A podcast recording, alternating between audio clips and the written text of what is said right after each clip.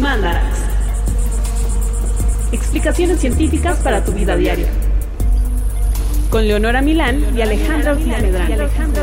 Disponible en Spotify, iTunes y puentes.mx. Bienvenidos al Mandarax que nunca quise hacer, pero es una muestra de cuánto quiero a Alejandra. Sí, estoy muy agradecida contigo. Ojalá, ojalá algo te desagradara tanto como a mí esto, como para que en algún momento me, me, este, me pudieras devolver el favor, pero creo que no hay nada que te desagrade tanto como a mí este personaje. O sea, ¿de verdad te desagrada tanto Morrissey? Es que sus comentarios recientes ya no puedo más. Pero estas son sus canciones. Y casi Sí. todas son de los Smiths. Los Smiths los soporto, por eso cuando estaba viendo tu selección, además, me parece que son muy buenos temas. Pero pues sí, vamos a hacer un programa de Morrissey. Eh, Porque mañana y pasado, sí, hoy puede se ser. supone que es 21 de noviembre, puede ser.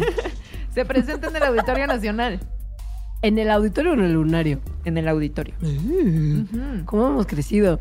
Yo creo que la primera y única vez que vi a Morrissey, por supuesto, fui en el Palacio de los Deportes y fue mucho antes de que, de que se pusiera como tan de moda que en, en tiempos recientes.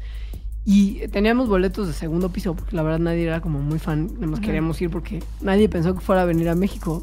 Y no nadie, o sea, nadie vislumbró que iba a ser un éxito después, sobre todo a tantos años del, del highlight más grande de su carrera.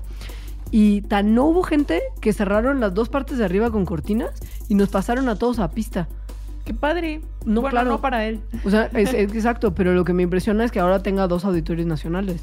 Después de un Tiene momento en el que la misma ciudad nacionales. le dio una Y cachetada. además vino el año pasado. Ajá. Bueno, a Guadalajara. Ah, y al DF también, al Palacio de los Deportes. Ajá. Sí. Y al Vive Latino, una cosa así. Eh, el año pasado no. Ah. Una vez canceló en el Vive Latino, eso sí me acuerdo. Sí. Porque el Cancela Fest de Morrissey también es un clásico. Pero bueno, este programa está dedicado a ti, Morrissey. Ojalá lo escuchara. Sí. Poco probable. Yo también creo. Eh, St- Stephen Patrick. Ese es su nombre. ese es su nombre. Sí. Eh, antes de empezar ya a hablar propiamente de las canciones de Morrissey, queremos mandarle un saludo hasta el, me imagino, muy ya congelado país de- del, del muy norte del mundo, que parte de él ya está en el círculo polar ártico y que se llama Noruega, donde hay salmón, frío Gente guapa. y una radioescucha fiel de Mandarax, Qué padre, ¿cómo se llama? Corina. Muchos saludos, Corina. Le mandamos muchos saludos, nos da mucho gusto que, que nos escuchen hasta allá. También le vamos a mandar un saludo porque fue un premio que se prometió en el Instagram a Alina Pineda. Porque descubrió que Joaquín, que hashtag Joaquín, era un mashup de Leonora y Ryan Gosling. Yo no lo descubrí y era yo, imagínense, Sí, Alina lo hizo muy lo bien. descubrió ella. Qué genia. Yo creo que le gusta mucho Ryan Gosling. Además dijo que fue por su nariz perfecta, Sí, ¿no? Sí. Qué maravilla. Pero bueno, una vez pasado el anuncio parroquial y saludo, porque esto al final del día, aunque sea por internet, sigue siendo radio, empezamos. y vamos a empezar con mi canción favorita de los Smiths, que puede ser que se la deba a Charm. Quizá, no sé. No voy a confesar nada ni admitir nada, pero voy a poner ahí Qué la mal que posibilidad. incluso lo mencionas. Pero está bien. ¿Pero por qué? Así conocí, o sea... bueno, sí, mucha fue- gente así conoció esta, que es una gran, gran canción, que es How Soon Is Now. Claro, fue la puerta de entrada. Deberías de estar contenta y no triste. Sí, estoy contenta. Ah, no, ¿sabes dónde fue? Ya me acordé, eso sí tal vez te va a gustar más. En el soundtrack de The Craft, que era como Charm, pero Ajá, padre, sí. había un cover que hacían de House Soon Is Now. Entonces, cuando la vi en Charm fue de, ¿por qué esta canción es como distinta a la de The Ajá. Craft? Y era como, ya entendí, lo otro era un cover. Ya. Pero ahí fue donde la descubrí. Es que los Smiths son muy darks en realidad. Sí son. ¿Y Bueno, y, sobre todo superemos, como lo dicen muchas de las letras de sus canciones, como esta. esta es especialmente oscura. Hay, bueno, hay muchas más, muchas Sí. más oscuras. Este, mm, pero bueno, en una parte, obviamente, del corito que todo el mundo sabemos, la canción dice así. Eh, how can you say got things wrong way? I am human. La única que me sé. just like everybody else does. Entonces, bueno, Ajá. dice una frase muy contundente que es que soy humano y necesito ser amado. ¿Eso es verdad, Morrissey? ¿Eso es verdad, ciencia? Al parecer, sí. Al parecer, súper sí. Súper sí. Sí. O sea, súper sí de que si no tenemos interacción social y contacto de cariño, podemos experimentar algo que es dolor físico. Ajá. Y mucho. Como si te machucaras saliendo del coche. Sí. Que es sí, muy, muy profundo dolor. Sí. Sí. Eh, y, y- Esto se debe a que, bueno, Ajá. en muchos estudios que se han hecho con varios mamíferos, por ejemplo, ratoncitos, Porque obvio. ajá, ya hacia más grandes, ¿no? Yéndonos hasta los humanos, lo que se ha visto es que la estructura de la- estas especies está profundamente moldeada a partir del ambiente social y por lo tanto sufrimos muchísimo si estas relaciones sociales no existen o se dañan o están eh, en peligro, cosas así. Si pasa en, en años formativos de las personas, en particular, digo, también de otros mamíferos, pero eh, al final del día no se haga lo único que le importa es lo que siente usted en su corazoncito. Si esto pasa en la infancia, puede llevar a problemas de salud y, y- y educativos a largo plazo. O sea, sí, sí lo que usted le están cobrando en terapia para averiguar dónde falló en su infancia, sí puede estar teniendo efectos importantes en lo que vive hoy. Y bueno, evolutivamente esto tiene sentido porque el dolor en general, ya sea dolor físico o, o dolor de su corazoncito, como el que estamos hablando ahorita, Ajá. pues tiene como el propósito, por así decirlo, de decirnos que hay cosas que, que están poniendo en peligro nuestra sobrevivencia, ¿no? O sea, es como una señal de alarma, el miedo. Entonces, que las cosas sociales nos causen dolor, nos causen este miedo y dolor, entonces es un signo de que la evolución ha visto que estas conexiones sociales son una necesidad. Es decir, no es como un subproducto de algo, ni tampoco es como un lujito que nos damos, sino en realidad es algo que necesitamos. Y al final nos muestra que por más que pensemos que la gente al final del día es súper egoísta y solamente está haciendo cosas como convivir en sociedad y contribuir y colaborar y etcétera por un beneficio personal, no es así. O sea, no, no, hay, no, hay, no, hay tal, no hay tanto egoísmo y no, el buscar conexiones humanas no es nada más como mucha gente que dice, yo nada más estoy aquí para después ganar dinero y hacerme como muy rico y ser excelente yo en mi individualidad, sino que sí hay un motivo en sí mismo de estar conectados con otras personas. Es decir, hay como una cosa, lo voy a decir chairamente, pero como una naturaleza compasiva en las especies que somos sociales. Sí. Es decir, de conectar y de ayudar o contribuir con el bienestar de los otros, eso da placer en sí, ¿no? Eso sería como lo compasivo. Sí, y, y- y felicidad, no solamente como, Ajá. como placer al final Sí. del día, sino que se ha visto que hay una correlación directa entre el, el- el acto, por ejemplo, de cuidar a otras personas o preocuparnos por el, por el prójimo y los niveles de felicidad que registramos. Que eso, en realidad la canción, o sea, dice, soy humano y necesito eh, Ser ser, amado. amado. Sí, pero también necesitamos dar amor. Creo que ahí es que la es parte de lo que estás hablando. Exacto, y Ajá. creo que ahí es la parte donde Morris se falló en su filosofía de vida. Porque estoy segura que no tiene amor para nadie, Tiene amor para muchos animalitos. para todos. Porque Meat is Murder, él, él es muy vegano. Sí. Pero bueno, sí, fuera del, del intenso deseo que tenemos todos de ser amados como Morrie, y que es una necesidad fundamental y básica, sí hay una cosa en la que el sentido opuesto, en el que uno da amor, puede dar sensaciones de felicidad equiparables con recibirlo. Ajá, y también muy importantes. Y que además tienen una relación muy chistosa con un fenómeno que se le llama como la agresión linda. ¿Qué es esto que según yo todo el mundo nos pasa? Que es como que ves un gatito muy bonito y lo quieres aplastar. En Elvira, máxima. Ajá, Ajá. es el Elvira Máxima. Ok, Sí, ajá. o como un bebé y dices, ay, me lo quiero comer. Sí. Y en realidad sí medio lo quieres morder. Sí. No sé si tenga que ver, a ver qué te parece, pero ese fenómeno de la infancia de que le gustas a un niño y entonces te jala las trencitas y te pega y así. Según yo, eso es el patriarcado. La línea es delgada, pero probablemente hay una parte de ambas.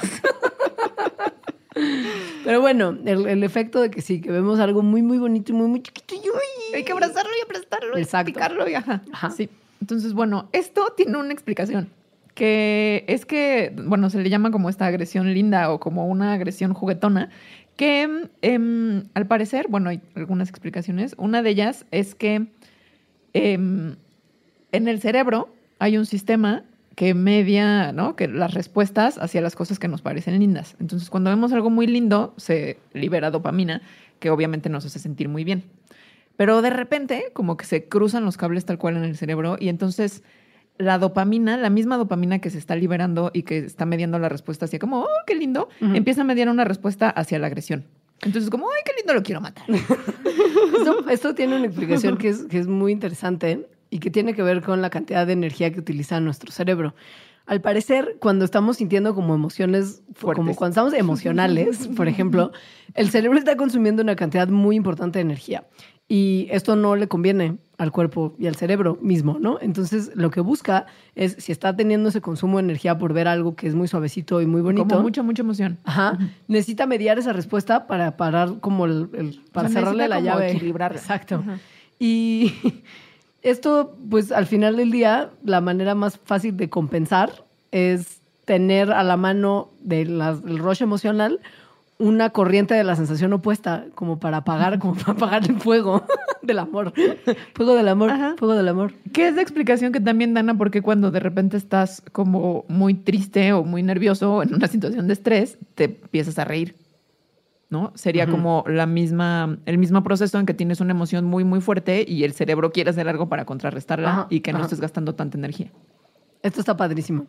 Eh, pero bueno, fuera de, fuera de esta explicación que es muy increíble y que es el fundamento fisiológico de esta rareza, sí hay una, hay, hay una cosa que está muy enraizada en nuestras cabezas de el, el cumplir el deseo que tenemos de cuidar a otras personas y apapacharlas aumenta nuestros niveles de felicidad. Aunque sean actos como de brindar bienestar o afecto a los otros muy pequeños. O sea, por ejemplo, si, si me dicen que si yo le doy una lanita a una persona voy a mejorar su vida y, y cambiarla de alguna manera, me va a hacer muy feliz y dar mucho bienestar el yo contribuir al bienestar de esta persona. No importa con cuánto contribuya, no importa si le doy un peso, cinco pesos, doscientos pesos. El aumento en mis niveles de felicidad va a ser notorio independientemente de- del- del acto en sí, sino solamente el acto es lo que, lo que ayuda. Y eso lo han visto en experimentos dándole dinero a personas. O sea, como por ejemplo, no, no, te voy a dar 10 pesos. Ajá. ¿Te los puedes gastar? Que eso era un grupo, o sea, le hicieron a varias personas, como tomen 10 pesos y vayan y gástenselos en algo para ustedes mismos. Y a otro grupo les dieron los mismos 10 pesos y les dijeron, eh, dénselos a otra persona que va a contribuir para el bienestar de esa otra persona. Y después midieron los niveles de felicidad de ambos grupos. Y el que, los que habían gastado ese dinero en otros se sentían mejor. Ahora, esto no es algo que, que tengamos tan claro de repente, como que la manera en la que nos conducimos socialmente nos enseña que el bienestar personal es el objetivo principal y el que más felicidad nos va a brindar. O sea, si le preguntas a la gente qué es lo que te haría más feliz, difícilmente te va a, te va a contestar, ayudar a los otros. Como la paz Ajá. mundial es como, no, señorita, Miss Universo. O sea, eso es mentira. O igual y cuando esto es algo que sí tiene que ver con el amor, pero con ser amado, Claro. ¿no? O sea, con que los otros te den algo a ti. Cuando, aunque se- vemos que sí es importante, el amar también lo es. Salvo cuando te duele, como en amar te duele. Eh, no, bueno, y lo, lo que opinan ciertos investigadores es que esto se debe un poco a los mensajes a los que estamos expuestos por los medios de comunicación, por las personas que nos educan y nos crían, y, y que son mensajes que sugieren que la felicidad viene cuando uno es apapachado y amado y tiene Sí, cosas bonitas. Cuando eres el centro de atención, del amor, de la atención, de, del respeto, de todas esas cosas. Y la verdad es que fuera de las artes, pues no, no hay mucho énfasis en, en la otra parte en la que, en la que darle una, una experiencia placentera o amorosa a alguien más también te, te trae buenas cosas a ti. Pero inténtenlo, ¿eh? Porque sí, al parecer la ciencia apoya y dice que, que, que apapachar y amar a alguien, a un Morrissey, por ejemplo, que te dice que quieres ser amado, es bueno para ti. Esta información sería mucha información que cura para Morrissey. Ya, ya alguien le tiene que decir. y que no vuelva como a hablar en público. Porque sus, sus comentarios públicos de repente son como, ay señor, siéntese muchísimo. La autoentrevista es una joya, deberíamos poner el link en... en- Yo no he visto la autoentrevista. ¿No viste cuando Ah, no, se sí, auto- sí, sí. claro. Pero es que no es un... O sea, no es un video, No es un la- video no. como la de Juan Gabriel. Que, Claro, es, que es una maravillosa, joyaza. claro. Pero Sí. esta está intercalada con, con fotos de animales muertos. Porque para Morrissey es muy importante Sí, sí, sí, la dar vi. su opinión Ajá, y- sí. e intercalar con fotos gore de animales para que sepas que comerlos es malo. Pero vamos a poner el link por si usted no la leyó para que lo conozca mejor en cómo está ahora y sienta que tiene que decirle a alguien que, que dar amor también le hace bien, no nomás. Le hace mejor, tal vez. Exacto. Y que Pero, puede ser más pero es que feliz. Morrissey tiene otro problemita. Bueno, tiene varios, pero tiene otro que se ve en otra de sus canciones, bueno, de los Smiths, eh, en la canción que se llama Ask, que en una parte dice, Shyness is nice and shyness can stop you from doing all the things in life you like to. Ok. O sea, y sí, él habla de sí mismo, lo ha hablado muchas veces, de su timidez. muchas veces pensamos en la timidez como una cosa de introversión, como de, Sí. ajá. Pero es muy diferente. Y además se va a revelar algo, pues eso, muy revelador de la personalidad de Morrissey y la timidez ahorita. Ok.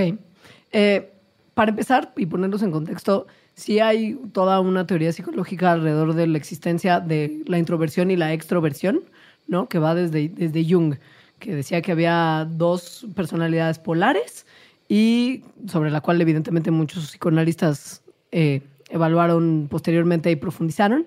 Y se ha visto que hay un- una correlación en su respuesta fisiológica a cosas que les podrían estimular y, y dar placer. Y los extrovertidos alcanzan como esta emoción y este placer con menos estímulos que los introvertidos. O sea, un poco va por allá. Es como de cuántos cachorritos necesitas para ser muy feliz. Los extrovertidos probablemente con un cachorrito estarían bien y los introvertidos quizás necesitarían como cinco o seis cachorritos para, para llegar al mismo nivel de emoción y de alegría con un estímulo que los extrovertidos. Que tiene que ver mm, más que con tener ya a los cachorritos, como con la recompensa o como con la idea que te haces de, de que algo va a ocurrir. Ajá. Este, entonces, la psicología, que, que bueno, a veces pensamos que es una ciencia.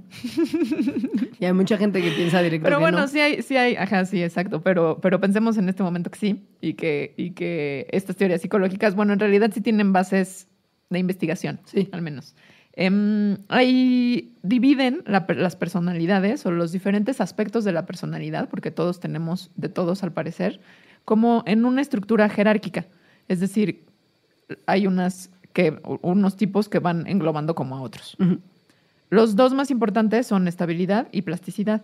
Dentro de la plasticidad está el de la extraversión, que es el que te diría si eres más introvertido o más extrovertido.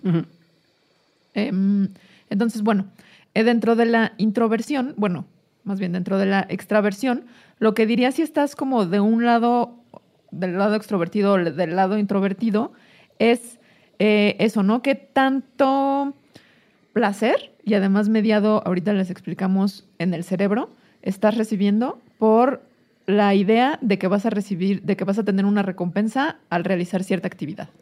Esto tiene mucho que ver con, con neurotransmisores, como al final del día uno esperaría, porque tiene que ver con reacciones cerebrales. Y pasa que la parte justo de, de estabilidad, el aspecto de estabilidad de la personalidad, que como ya mencionó Alita, es de las principales, o sea, es de las dos primeras divisiones a partir de las cuales se desglosa el resto de las aristas de la personalidad humana, tiene que ver con serotonina. Y la serotonina tiene ciertos efectos sobre el cuerpo que, que- que se traducen en acciones y sentimientos. Eh, por otro lado, el lado de la plasticidad de la personalidad tiene que ver una vez más con el sistema de la dopamina, que justo es el de las recompensas. O sea, todo tiene que ver con el neurotransmisor que se activa en un momento particular y lo que hace que te interese a partir de ese neurotransmisor. Entonces, la dopamina no es que sea sobre el placer en sí mismo, sino que lo que es es que te pongas como muy emocionado de la posibilidad de que exista eso. ¿No? También es como lo hemos hablado en otras, es el neurotransmisor más importante que media las adicciones a las drogas. Claro, es la sensación de recompensa.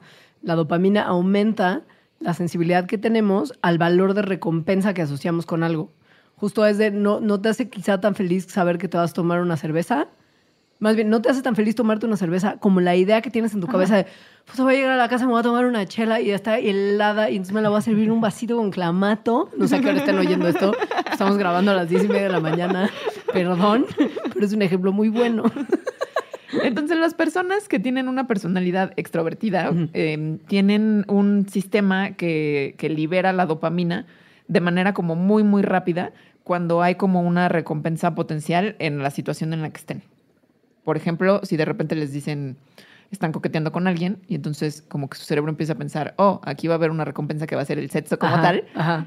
O Son extrovertidos porque entonces, ajá, Sí. porque tienen como, como que se les dispara la dopamina muy rápido y entonces empiezan a hacer cosas para llegar a esa cosa que va a ser la recompensa. los introvertidos tardarían mucho más tiempo y además el esfuerzo mismo de pensar en esa recompensa los agota. De Ajá. repente es como mucho más cansado pensar en todas esas posibilidades que el placer que obtienen al respecto. Ajá. Y esto al parecer tiene raíz en lo que Pearl Jam diría It's Evolution Baby. ¿No? Sí. Ambas, o sea, tanto los Sí, sí. introvertidos como, bueno, la, la personalidad introvertida como la extrovertida, porque pensemos en cazadores recolectores hace 200 mil años, las personalidades más extrovertidas pues serían las que se irían a cazar mamuts o tener experiencias nuevas que hacen que descubras un nuevo río. Ajá. Y los introvertidos pues tendrían menos riesgos de morir. Claro, sería como, mira, aquí hay moras, ya comí moras los últimos 10 días, pero están aquí. No tengo que esforzarme demasiado, ¿no? me- O sea, ¿por qué querría ir a arriesgarme? Pero bueno, no tiene que ver entonces con la timidez. La timidez, que es más bien una cosa en la que te empiezas a sentir, bueno, según, según la teoría psicológica, como muy mucho estrés o mucha incomodidad eh, por cuando estás alrededor de personas, tiene que ver más bien con una parte de la personalidad que es el neuroticismo. Por eso digo que esto explicaría mucho mejor a Morrissey. Claro.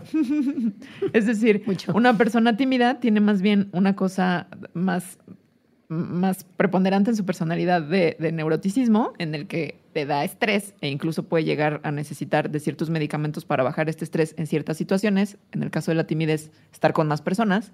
Y una persona introvertida más bien tiene recompensas cerebrales de una forma diferente que los extrovertidos. Que no tiene que ver con estar con gente, no. Las personas introvertidas disfrutan también estar con gente. Claro. Y, recordemos al final del día la pequeña moraleja que este si uno no quiere ser el, espíritu de, la fiesta y el, el alma de la fiesta de sí, no pasa nada. No quiere decir que no te gustan las personas, nada. Por si ustedes más como Morrissey. Y Sí, este, y de hecho yo diría que Morrissey es tímido y extrovertido. O sea, es tímido porque obviamente odia a la gente. Sí. O bueno, a mucha gente y sí le debe causar como mucho estrés las opiniones de los demás y así. Pero yo creo que recibe mucha recompensa en decir las propias. O sea, Claro. ajá. Y en recibir la atención de las personas. Sí, también. Sí, y en dar conciertos y así, ¿no? Ujú, ujú. Necesitas una personalidad extrovertida para eso. O sea, extrovertido, mil neurótico, Sí, también. penoso. Sí, me parece como acertado el, el, análisis psicológico de, de- de Stephen Patrick, como, como nada más así de, de entradita. Debe haber muchos en el internet. Sí, y memes también, No los vamos a derivados buscar. de eso. No los vamos a buscar. Eh, ¿Quisieras que hiciéramos una pausa? Sí. Para pasar a otros temas morricianos. sí, perfecto. Ahora volvemos.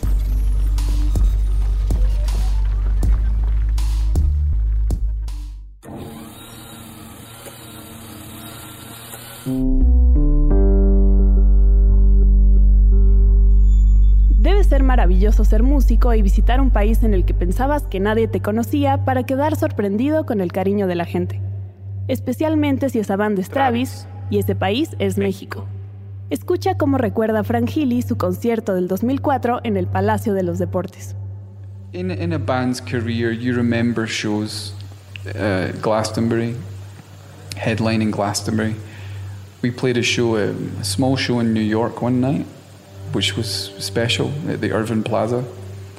Um, and this is a Sport Palace show, though, is miles above all, even Glastonbury. Really? Yeah, because Glastonbury was so abstract and it wasn't our show. We were just part of the thing, and we were the biggest band. So you get the shot, and you do your thing, and it's like a dream. And you leave, and um, you say, "Did that happen?" But it's big. You remember it. Um, but the, to come here and it's your own show, and uh, the the reaction was so energetic. And we as a band, when we play the show, we play like we always say to each other, imagine it's the last show you're ever going to play, because it might be. And it would be shit if it was, you didn't play it like you really, your life depended on it. So we do every show like this. And, and the Mexican audience were, they gave it back even more, and it became this thing. So it, this was the first time we really felt, and, and this is why we returned to Mexico time and time again. And um, I don't care how big a venue is or how small a venue is, that will always come back to your country because I feel it's a spiritual home for our band because the people are open and we are open. So this is why I do it. Meta, con Evaristo Corona. Disponible en Spotify, iTunes y puentes.mx.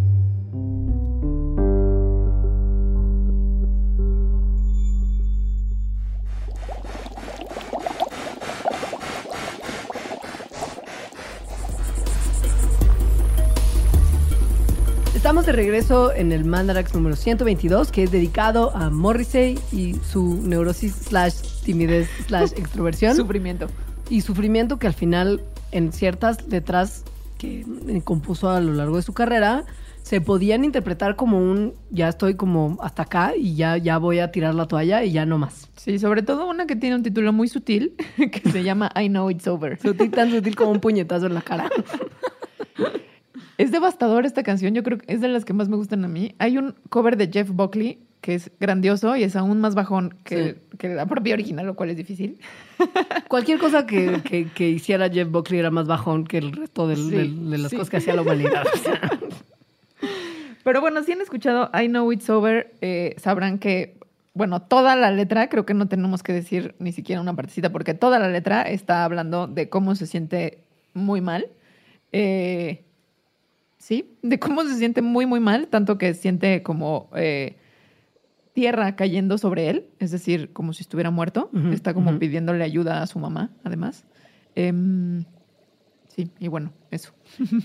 Decidimos entonces que íbamos a hacer una pequeña exploración de qué es lo que pasa en el cerebro de las personas que están entreteniendo pens- pensamientos suicidas.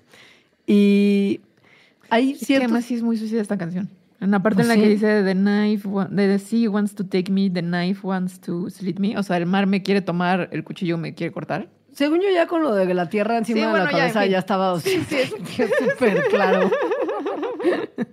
Pero bueno, hay ciertos estudios que muestran que los cambios neurológicos en los cerebros que se han analizado de víctimas de suicidio difieren marcadamente de los cerebros de otras personas que no se suicidaron y que murieron por otras causas. Y se sugiere también que estos cambios se van desarrollando a lo largo de la vida de una persona. No es como nada más al momento del morir cambia el cerebro y, y ya, entonces eso se puede estudiar.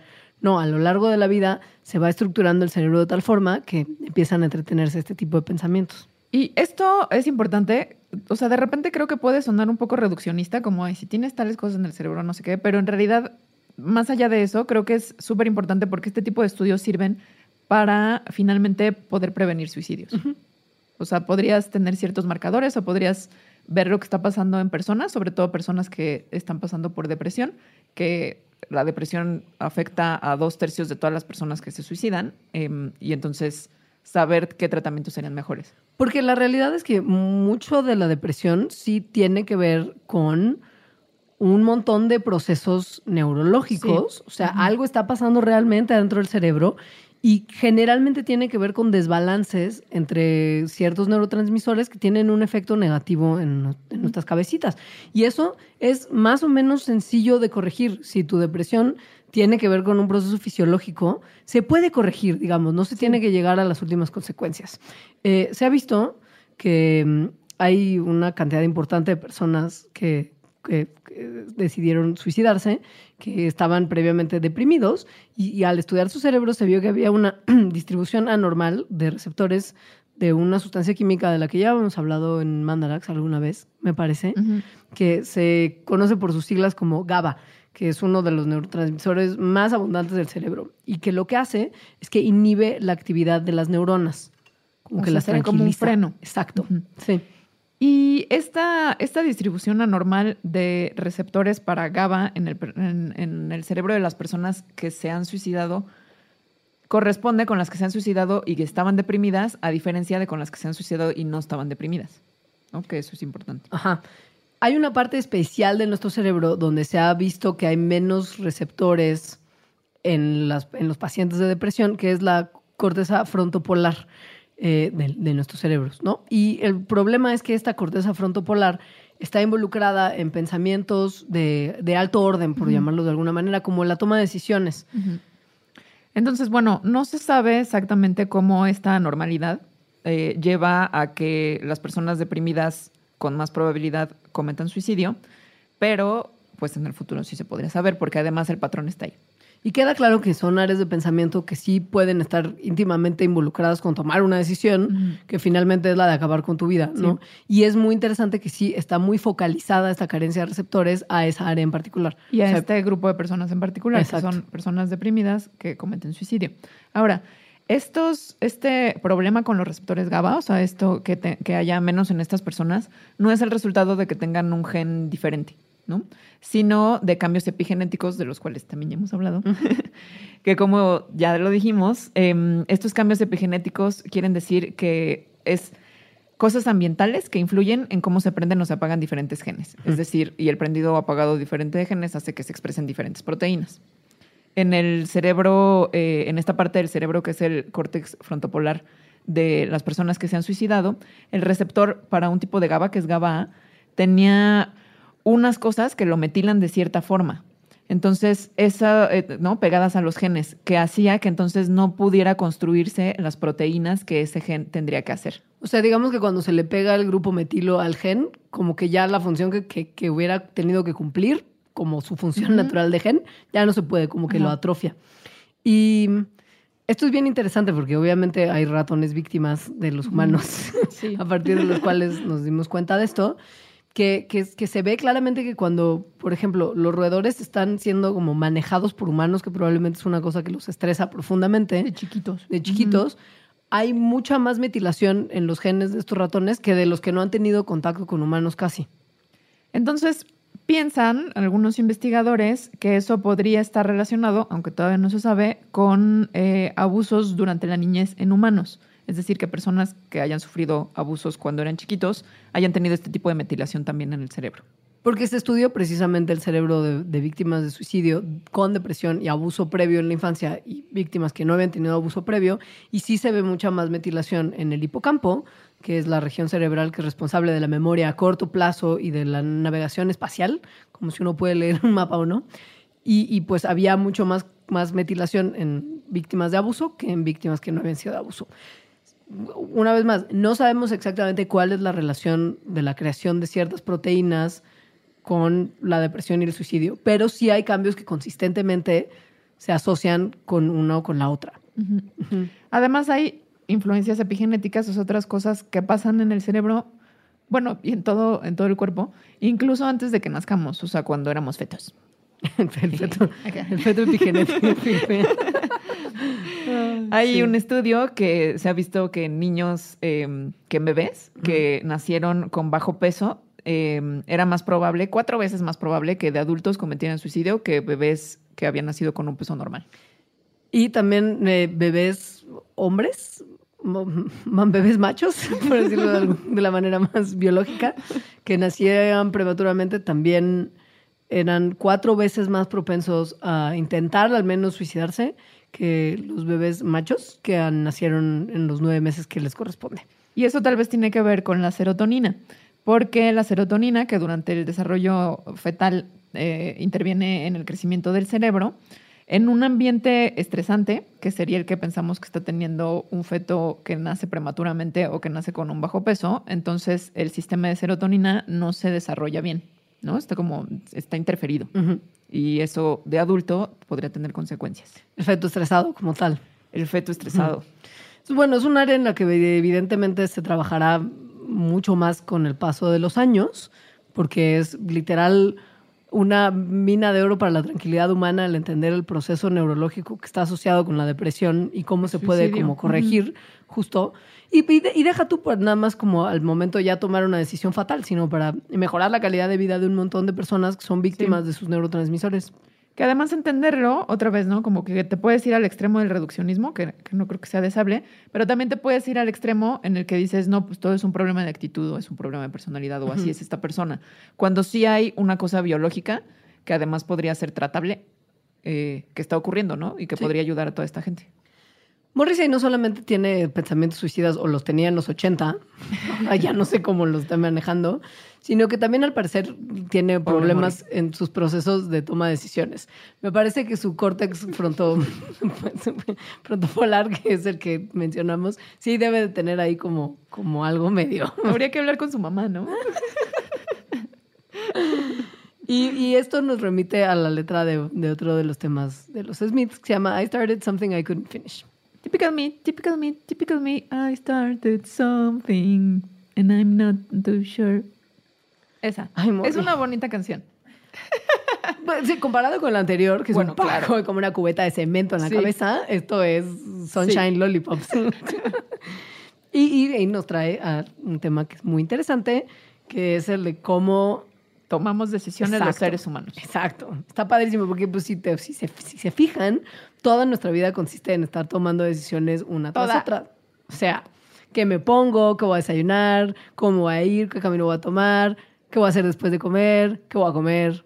Todo, todo, todo, todo. es una constante toma de decisiones. Y de repente existe como el pensamiento de que si eres muy racional vas a tomar mejores decisiones. O sea, como pensando muy bien las cosas, eh, poniendo las emociones a un lado, de hecho. Y más bien lo que sabemos de, a partir de la ciencia es que las emociones son súper necesarias y además completamente eh, pegadas a la toma de decisiones. O sea, digamos que si no tuviéramos emociones, seríamos incapab- incapaces de tomar una decisión decente. Y esto se ha visto. Eso le ha pasado, gente. Sí.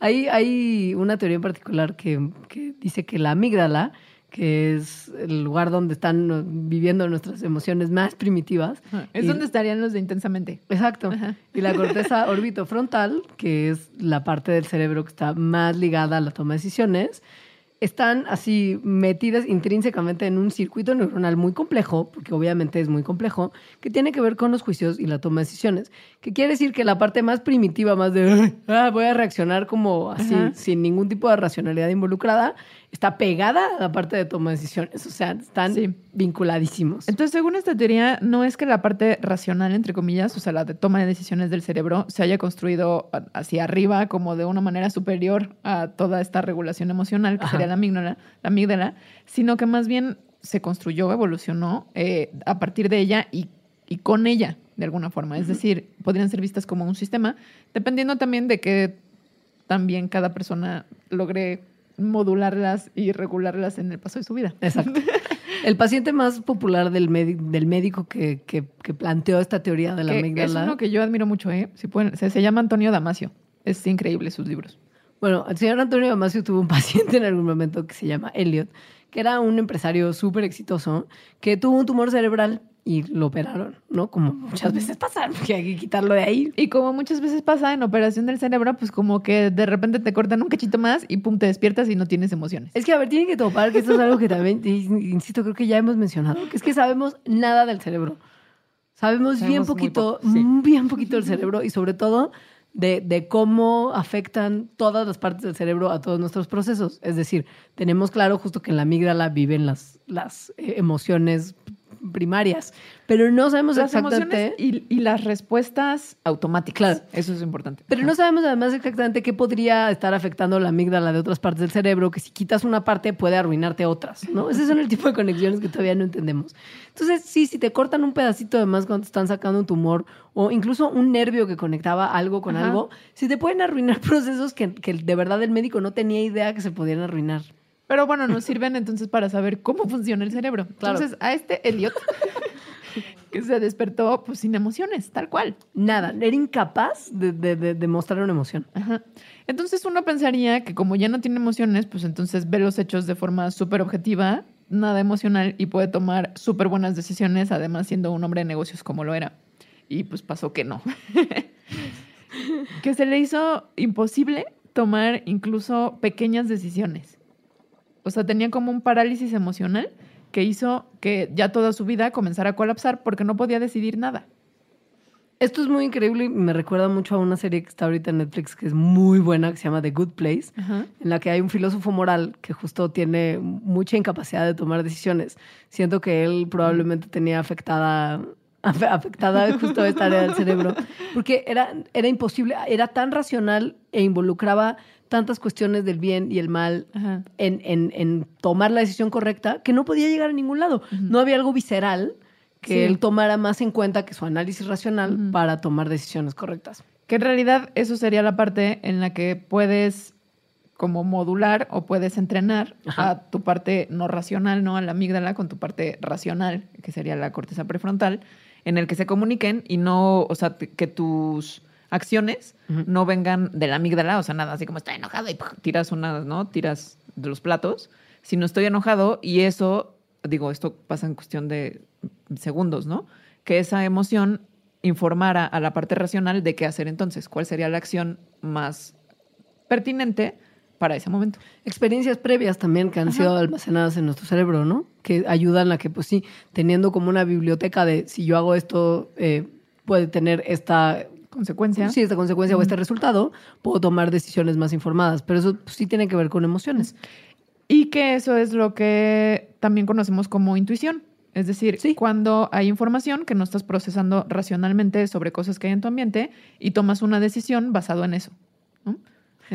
Entonces, Sí. no, no es una cosa que racionalmente estés procesando esa información. Bueno, pues esa es la primera parte. Tomamos decisiones a raíz de nuestras experiencias previas, nuestra intuición, eso que sentimos en nuestra pancita y no solamente desde nuestro raciocinio. Eh, después, tomamos decisiones de manera muy costosa.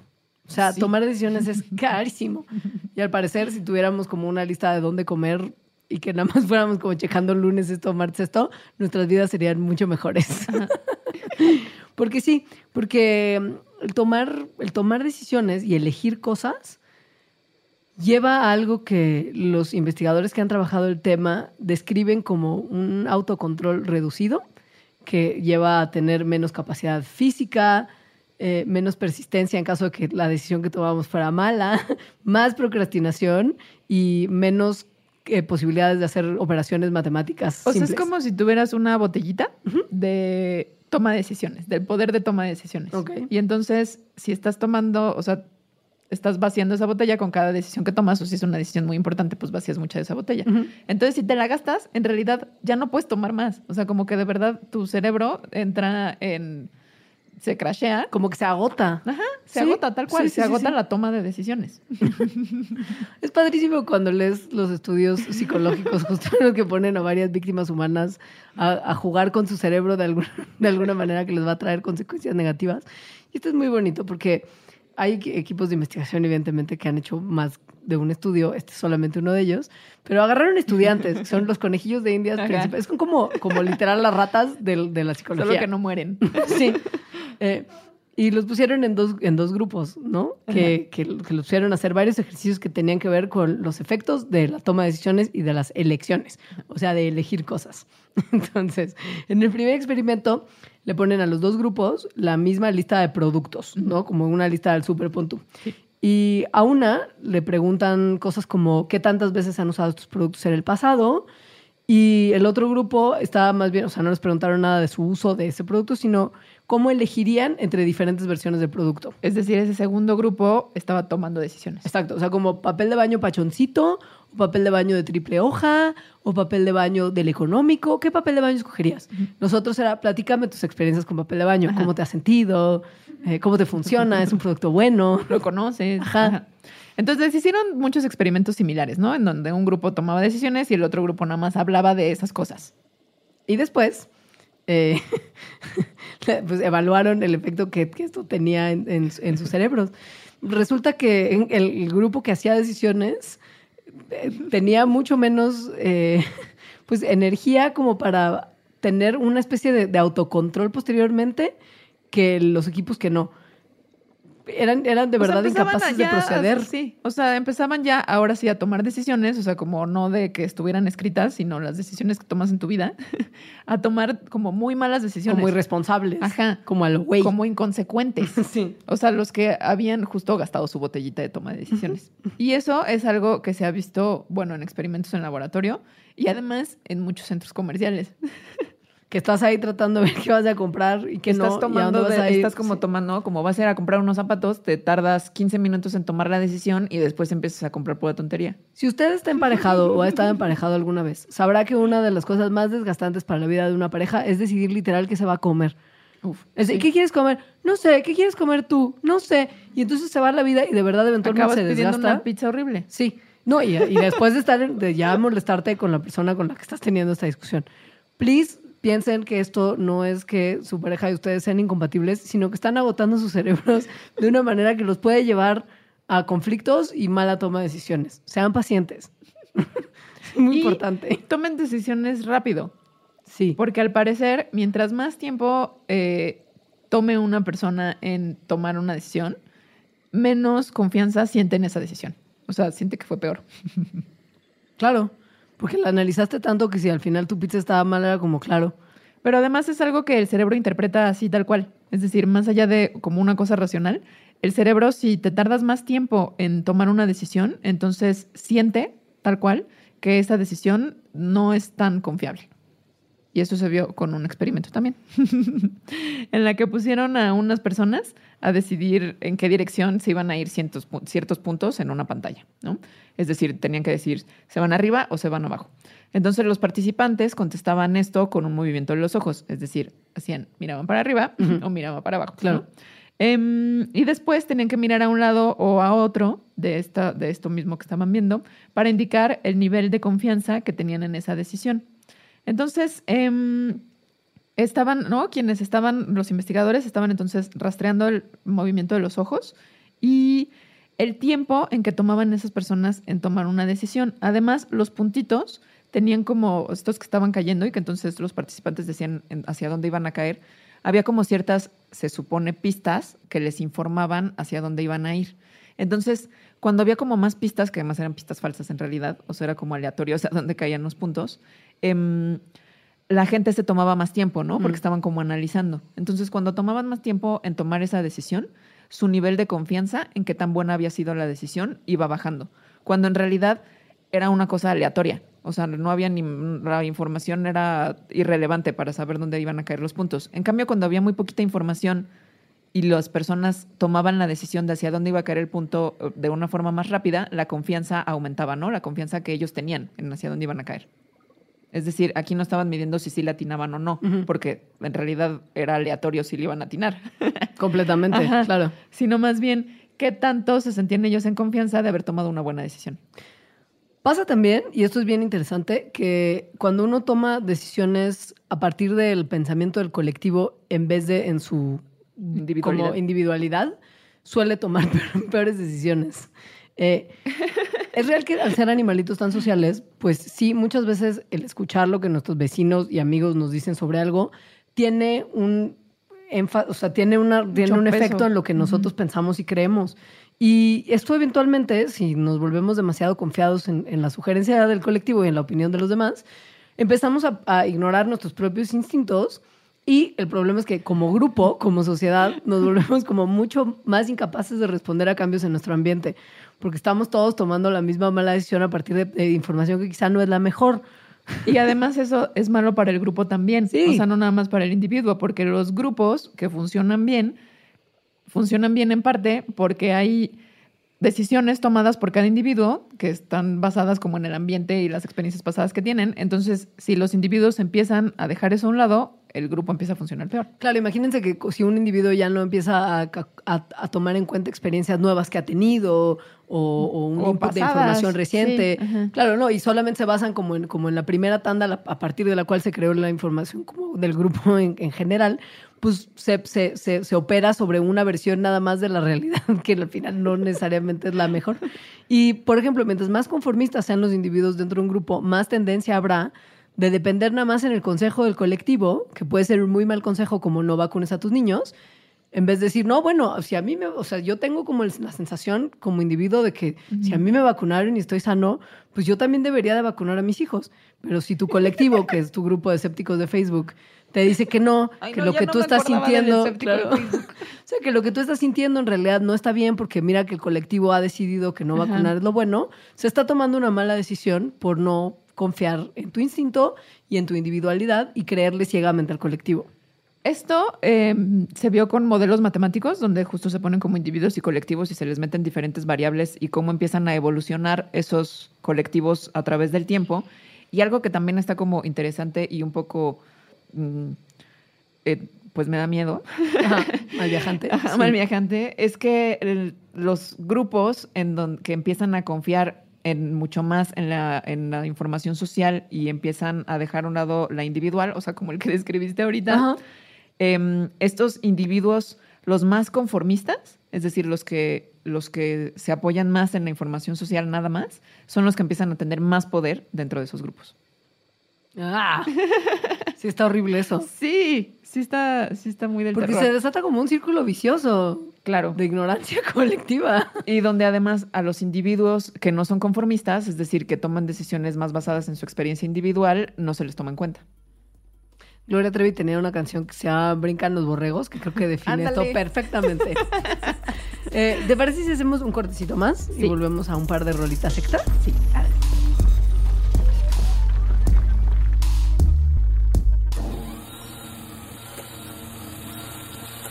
El chiste del sofá. Mitología amarilla. Con Andrés Vargas Rusto.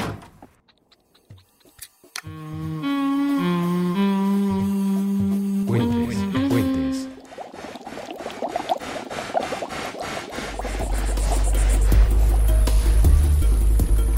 Ya volvimos con una de las canciones favoritas, yo creo que de todo mundo, y esta sí es de Morrissey solito y no de los Smiths, que es Every Day is Like Sunday. Sí es de mis favoritas. Es muy famosa. Es muy buena. Y es, y es muy...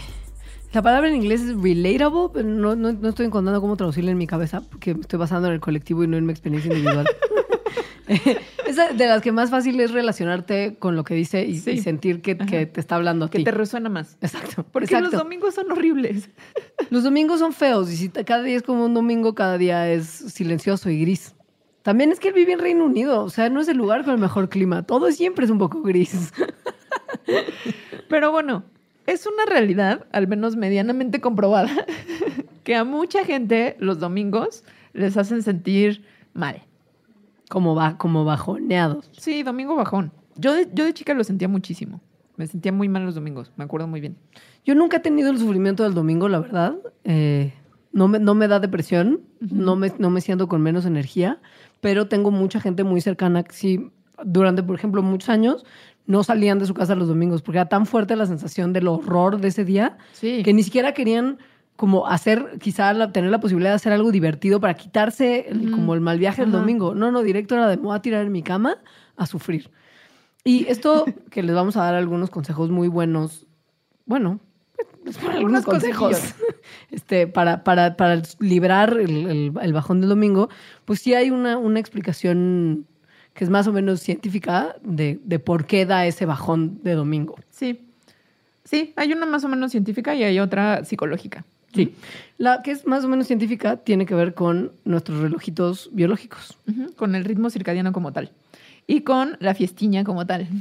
y con que ese día no suena tu alarma del despertador y, y a diferencia del resto de la semana, que eres un godines, tienes que despertar a las 6 de la mañana, Ajá. pues el fin de semana te tiras a dormir un poquito más tarde y Te despiertas a las 3 de la Exacto. tarde, vives de noche porque, ¿no? porque está oscureciendo a las 8. sí, pues, reseteas tu ciclo circadiano cada fin de semana y lo, lo mega desordenas. Y, y eso es súper malo. Malísimo. Es súper malo para muchas cosas, pero en particular de lo que estamos hablando ahorita, pues para el humor, o sea, para cómo nos sentimos.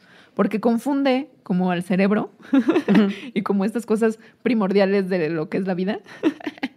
y entonces hace que en realidad, sí, el humor empieza a cambiar y que nos empezamos a sentir peor. O sea, imagínate que si tienes un, un- un ciclo en el que literal te despiertas a las 6 de la mañana, ¿no?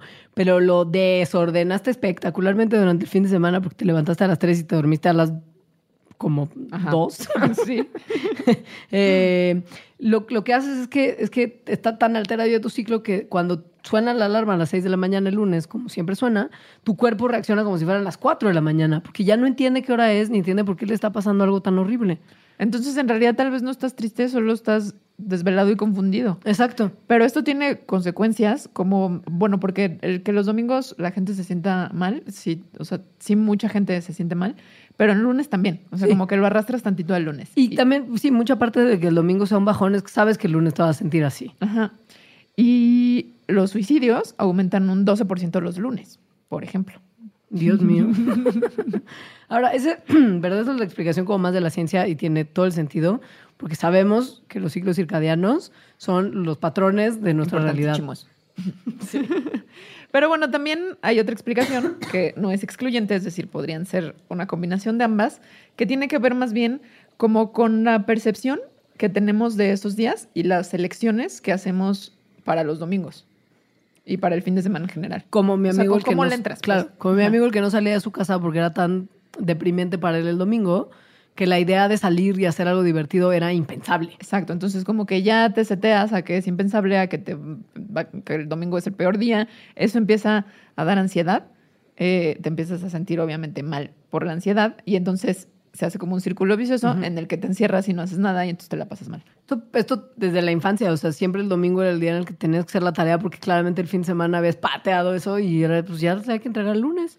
Que eso es algo muy común, que del fin de semana, que es sábado y domingo nada más, lamentablemente, el sábado como que dices, uh, diversión, sales de fiesta, haces cosas divertidas, ves a los amigos, tal, y el domingo es cuando dejas como los encarguitos, las cosas de flojera, Sí. la tarea, entonces... Las visitas familiares que no son tan divertidas. Sí, así que un consejo es que más bien lo switches. Haz todo lo que te tortura y te atormenta el sábado, Acabas. acabas y ya tienes todo el fin de semana para la relax. Exacto. Eh, tienes idealmente también que liberar a tu cerebro de la carga emocional que tiene el que te vas a enfrentar ya a una semana nueva y esto probablemente trae un montón de pendientes que no necesariamente has terminado y que justo el domingo no lo vas a terminar. Uy, ya me está dando ansiedad a mí. Eso, o sea, si te la pasas todo el domingo pensando, a ver, el lunes tengo que hacer esto y el martes tengo ay, pero entonces a qué hora voy a hacer esto y entonces también tendré que ir al súper, pero ¿cuándo voy a ir? Ajá. Entonces mejor voy el lunes porque... Y entonces eso recarga tu cerebro de un estrés y una ansiedad tremendo. Entonces podrías planear todas estas cosas antes del fin de semana. El viernes. Ajá. Y ya sabes que ya tienes todo, todo armado y que el fin de semana no tienes que estar dedicando tu esfuerzo mental a organizar lo que viene, en, además algo que es laboral y de obligación y de cosas que, que no son necesariamente placenteras. Y como darle un descansito al cerebro que el domingo sigue siendo fin de semana, entonces no vas a ver tu mail a las 8 de la noche para adelantar tantito el Eso. lunes, pues no, mejor ya lo ves el lunes. No checar el correo electrónico es siempre una buenísima idea. No checar redes sociales también. Eso, sí.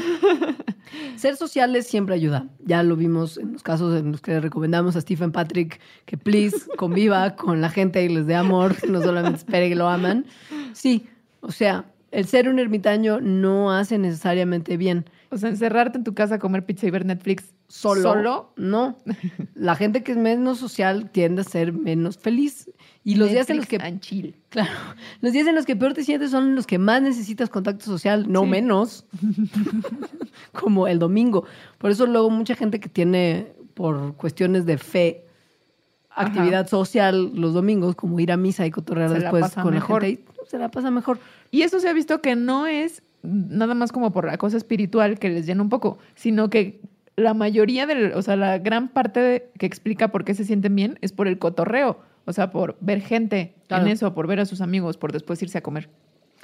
Hay una cosa bien interesante que también, si usted le entra al asunto de ayudar a los demás, el hacer algún tipo de chamba voluntaria y ayudar a la banda el domingo, eh, bueno, no el domingo, en cualquier día, eh, te hace sentir como que el que le des tu tiempo a alguien más, como para, como para algo bueno y altruista, te hace sentir que tienes más tiempo. O sea, en vez de sentir que el fin de semana se te va como agua, que abriste la llave y se está escapando por la coladera, si das tu tiempo a algo bueno, que, es, que no es necesariamente egoísta, como de ir al cine y ya Podríamos, sabes. podríamos cambiar la letra I am human and I need to give love. Exacto, exacto.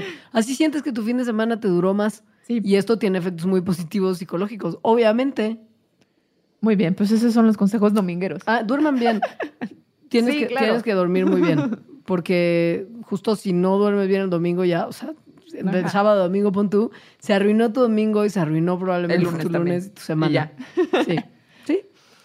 Y bueno, un bonus. ¿Quieres Bonus. bonus? De la canción probablemente más famosa de los Smiths, gracias a 500 días sin ella. ¿Así se llamaba en español? Sí, no, sí. ¿Sí, Sí, no? sí, sí. ¿Con Sí. ella? 500 días con ella. Ah, eso. Porque claro, la película son la descripción de los 500 Claro, días. perdón. Que en su mente ella lo torturó cuando en realidad él se torturó solo por tonto. Y además en su momento fueron 500 días cuando fueron como Tres. dos semanas acá. Ay, tarado. Pero bueno, es There is a light that never goes Sí. out. Bueno, al parecer sí hay lugares en el, en el universo. Donde nunca se va la luz. Eso. Y uno muy cerquita. Muy. Eh, Aquí a la vuelta, aquí a la vuelta en lo que es nuestra luna. Ajá. O sea que sí es muy cerquita astronómicamente. Pues, o sea, comparado con otras galaxias, la luna literal está así, al alcance de nuestra mano. Sí. Ahí hay un, un lugarcito, Un piquito. un piquito, donde no deja de haber luz jamás. Y eso al parecer es una condición muy especial en el universo. O sea, lugarcitos o lugares, pues, en donde haya una luz que nunca se va, citando a Morrissey. Este es raro, o al menos hasta donde sabemos. Al parecer se piensa que en Mercurio puede haber otro lugar así, pero no se sabe bien. Entonces, es una, es una cosa rara que ocurre en la Luna porque su eje de rotación está como un poquito enchucadito relativamente al plano de la Tierra y de cómo orbita la Tierra alrededor del Sol. Y eso hace entonces que en ese piquito, aunque la Luna y la Tierra pues estén dando vueltas, el Sol siempre está iluminando ahí. Esto le da una temperatura muy estable y más o menos cómoda, ¿no? Como, Sí. como calientito bien. Como pensando en que si en algún momento decidimos que nos vamos a, a- a mu- o no a mudar a la luna, pero a poner algún tipo de base de exploración ahí, este podría ser un spot ideal porque siempre, o sea, no fluctúa tanto la temperatura Y además siempre hay luz solar, lo cual se puede utilizar como energía. y podría haber agua en versión más, más líquida. Sí, también. Eh, pero, pues bueno, mientras no planeemos colonizar la, la luna, esto nomás sirve La como moon por los a decir. La moon. Eh, en Mercurio, se- los polos de Mercurio se han estudiado mucho justo porque se calcula que probablemente en uno nunca hay sol y en otro hay sol todo el tiempo. Pero la realidad es que no se ha encontrado todavía uno. Sí. Ahora tampoco es fácil estudiar Mercurio. Su cercanía con el sol es un problema. Ajá. Hace mucho, mucho calor. Pero pues quién sabe, algún día lo lograremos quizá. La luna está bonito. El de la luna está lindo. Y pues bueno, este fue nuestro programa de Morrissey. Sí. Ahora, ¿por qué te gusta tanto oír Morrissey y música tan triste? Please, o sea, esto no es normal. Sobre todo la canción del suicidio, Creo que es de los primeros Mandarax lo, lo platicamos. Este. Bueno, a mí me gusta, no sé, es que sí me gusta escuchar mucha música emo. Es de la que más me gusta. O sea, puedo escuchar en loop la versión de Jeff Buckley de I Know It's Over. No. Sí, en loop. Sí, lo habías mencionado, pero se lo recordamos. La realidad es que no es, no es trivial ni es su imaginación el que la música triste lo hace sentir un poquito mejor. Es que además no estoy sola en esto. A mucha No. gente le gusta la música triste. Sí, no, pero los hace sentir mejor. Sí. O sea, no es como de yo voy a estar triste con la música y sufrir. No, no. Es el oír música triste me hace sentir menos triste a mí. Ajá.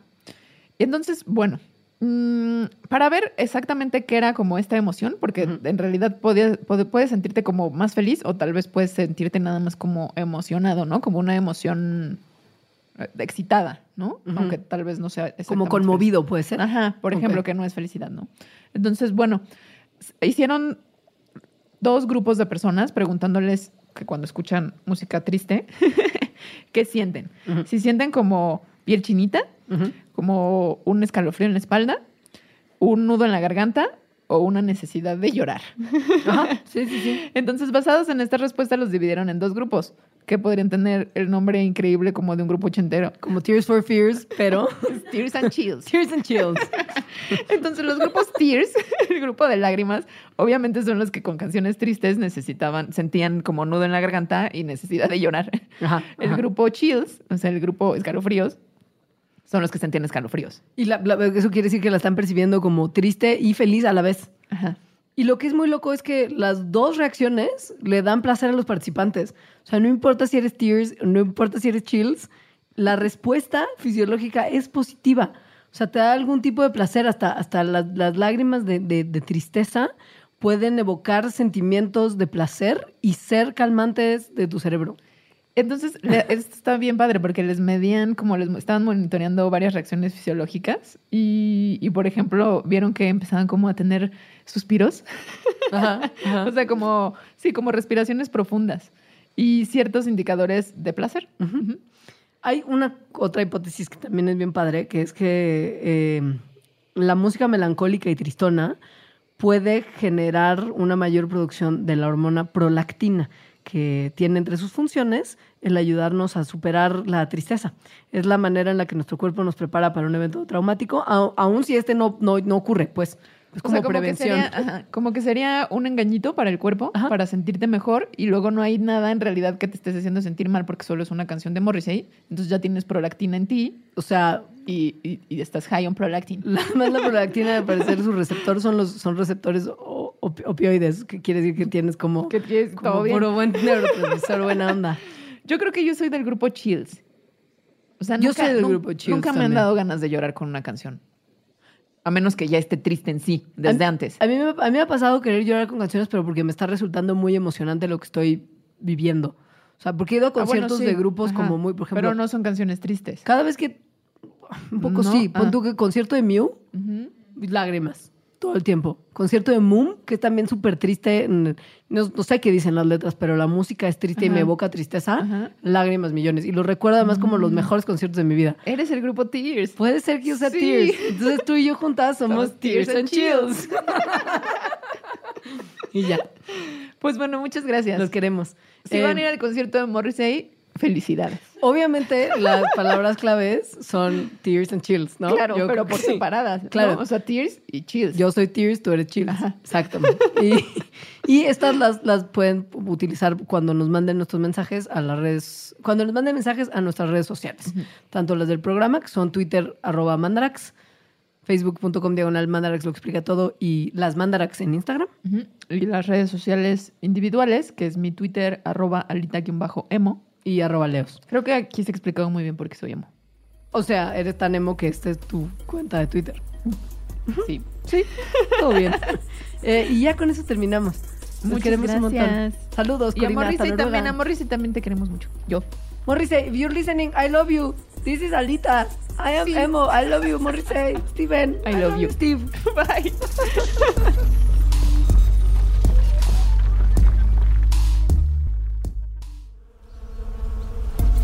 Mandarax. Explicaciones científicas para tu vida diaria. Con Leonora Milán y Alejandra Ortiz Medrano. Disponible en Spotify, iTunes y puentes.mx.